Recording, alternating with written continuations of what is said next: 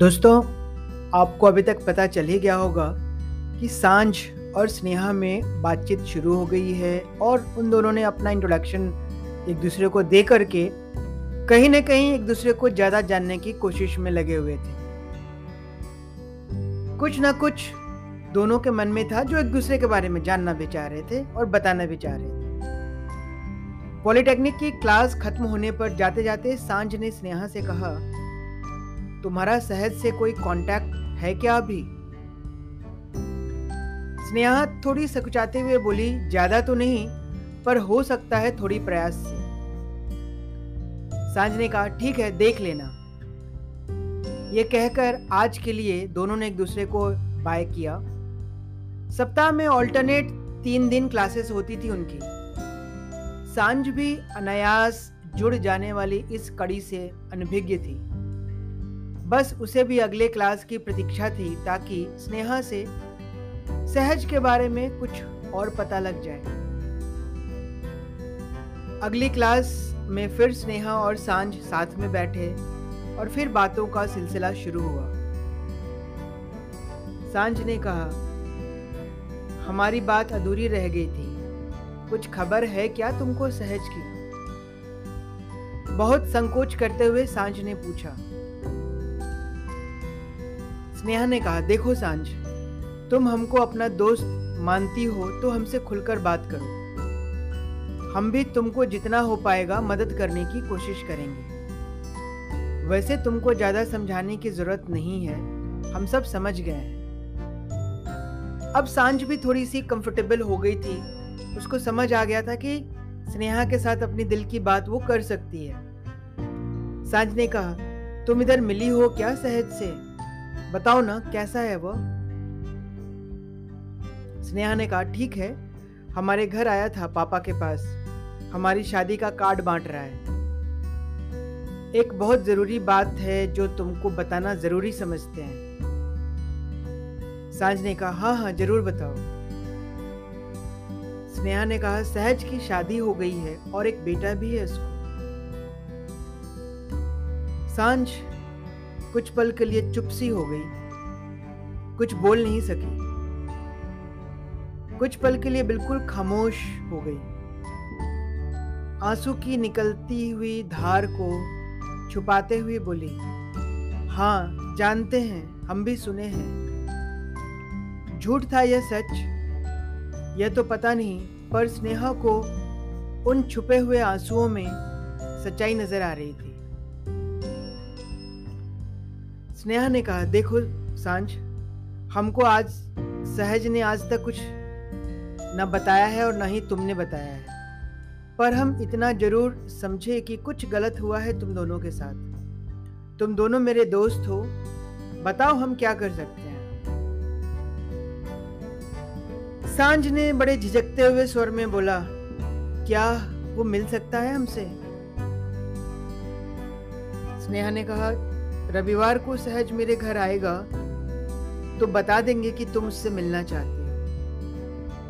Thanks Neha. साँझ ने कहा अरे, इसकी कोई ज़रूरत नहीं। आँसू पूछ लो, क्लास शुरू होने वाली है। कहकर, दोनों क्लास में ध्यान देने लगे। क्लास खत्म होने के बाद रुक नहीं सकती थी साँझ, क्योंकि उसके ऊपर शायद पहरा और भी कड़ा हो गया था। सहज से मिलने का एकमात्र अवसर ईश्वर ने शायद उसे फिर से दिया था। डेढ़ साल के इस अज्ञात अज्ञातवास में साँझ को भी बदल दिया था। अब उसे भी अपनी सुध नहीं रहती। क्लास के बहाने घर के बंधन से मुक्त होकर मन हल्का कर लेती थी। इस बार वह बिल्कुल भी अकेली थी। नैना को भी इसका राजदार नहीं बनाया था। रविवार आया और रविवार को सहज स्नेहा के घर पहुँचा। शादी की तैयारियों के, की बातचीत के बीच समय निकालकर स्नेहा ने उसे कहा, अभी जाना मत, तुमसे कुछ बात करनी है, तुमको कुछ बताना है। सहज को यह समझने के लिए काफ़ी था कि वह साँझ के बारे में कुछ बताना चाहती है। वह इंतज़ार कर रहा था। स्नेहा भी इतनी स्वतंत्र नहीं थी कि जब चाहे उसके साथ बैठकर ऐसी बातें कर सके। थोड़ी देर में वो आई। सहज ने पूछा, शादी की तैयारी कैसी चल रही है? स्नेहा ने कहा, हमें क्या करना है? पापा सब कर ही रहे हैं और तुम तो उनकी मदद कर ही रहे हो ना? सहज ने कहा हाँ कोशिश तो करनी होगी ना। पहली बार किसी दोस्त की शादी में काम करने का मौका जो मिला है स्नेहा ने कहा यह बातें छोड़ो और ध्यान से सुनो। साँझ तुमसे मिलना चाहती है। मंगलवार को हमारी क्लास है ग्यारह से दो। तुम ग्यारह बजे तक पहुँच जाना, क्योंकि यह पॉलिटेक्निक पॉलिटेक्निक सिर्फ़ लड़कियों के लिए है, इसलिए गेट से थोड़ी दूर पर चौराहे के पास इंतज़ार करना। हम उसे तुम्हारे पास भेज देंगे। स्नेहा ने जैसा सब कुछ सोच रखा था, मामले की संजीदगी को भली भांति समझती थी। वह भी परिवार और समाज के ढकोसलों से अवगत थी। दोनों को अगले मंगलवार का इंतज़ार था। मंगलवार भी आ गया। बिना तैयारी के बिल्कुल आम दिनों की तरह ही तैयार होकर साँझ पॉलिटेक्निक पहुँची। इधर सहज भी कॉलेज बंक करके समय से चौराहे के पास इंतज़ार कर रहा था। जैसे जैसे 11 बजने के करीब आ रहा था, वैसे ही उसकी धड़कन बहुत तेज हो रही थी। कैसे साँझ का सामना कर पाएगा? उसकी बातों का क्या जवाब देगा? एक अपराधी की तरह खुद को महसूस कर रहा था। ग्यारह बज गए थे। बार बार उसकी नज़र सड़क पर टिकी हुई थी। तभी गेट से उसने साँझ को निकलकर अपनी ओर आते हुए देखा। वो रुका रहा जब तक कि वह पास नहीं आई। आते ही एक दूसरे को देखा और साँझ ने कहा, ये कैसे हो गए हो तुम सहज? प्रश्न तो वैसे पूछा था जैसे वो खुद बहुत मज़े कर रही हो। सहज ने कहा, पता नहीं, तुम तो बहुत कमज़ोर दिख रही हो, तबीयत ठीक नहीं है क्या? साज ने कहा, यहाँ से चलो पहले।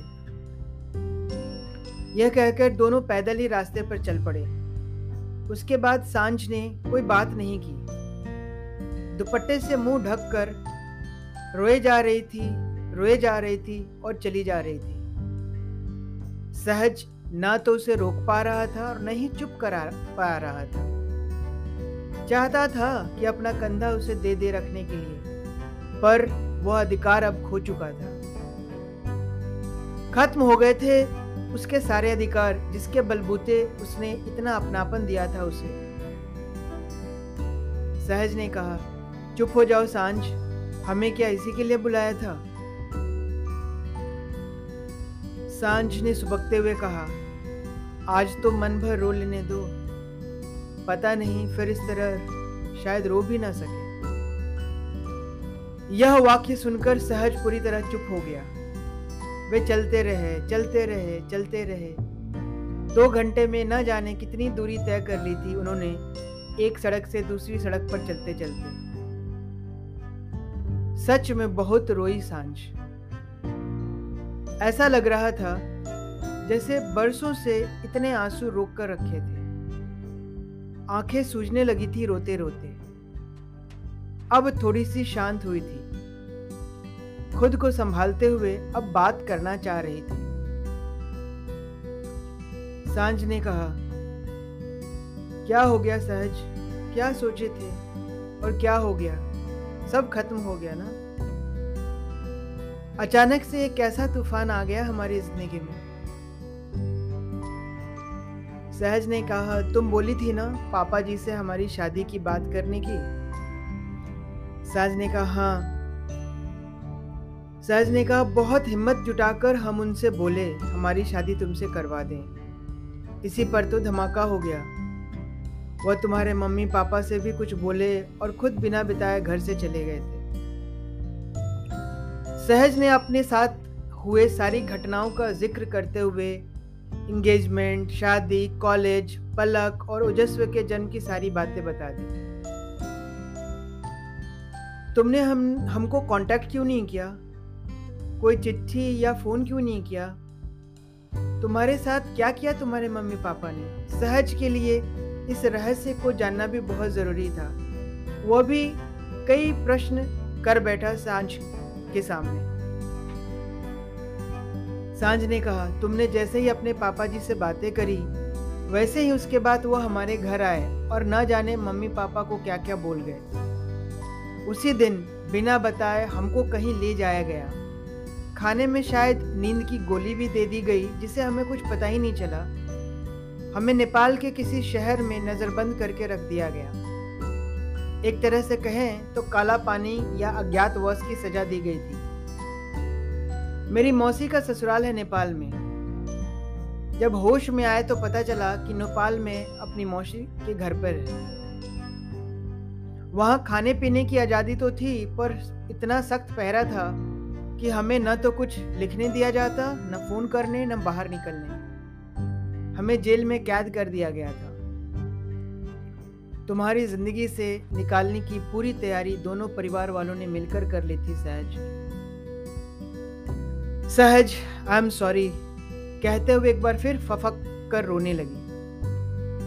बड़ी मुश्किल से चुप हुई, शांत हुई और फिर हिम्मत जुटाकर बोली हमारी शादी की भी बात शुरू हो गई है, सहज। सहज तो पहले ही मैदान से बाहर हो चुका था। इस दौर में प्रायः लड़कियाँ पहले ब्याही जाती थी। सहज के लिए उल्टी परिस्थिति थी। साँझ को वो रोके भी तो क्यों और कैसे? अपना अधिकार तो वो खो चुका था। न रुकने को बोल सकता था और न बढ़ने को। थोड़ी देर खामोशी रही दोनों में। सहज ने कहा यह तो ठीक ही है ना। हमारे पास तुम्हें रोकने का कोई अधिकार भी नहीं है। तुम्हें भी ज़िंदगी के साथ आगे बढ़ना ही होगा। साँझ ने कहा, हमसे नहीं हो पा रहा है सहज।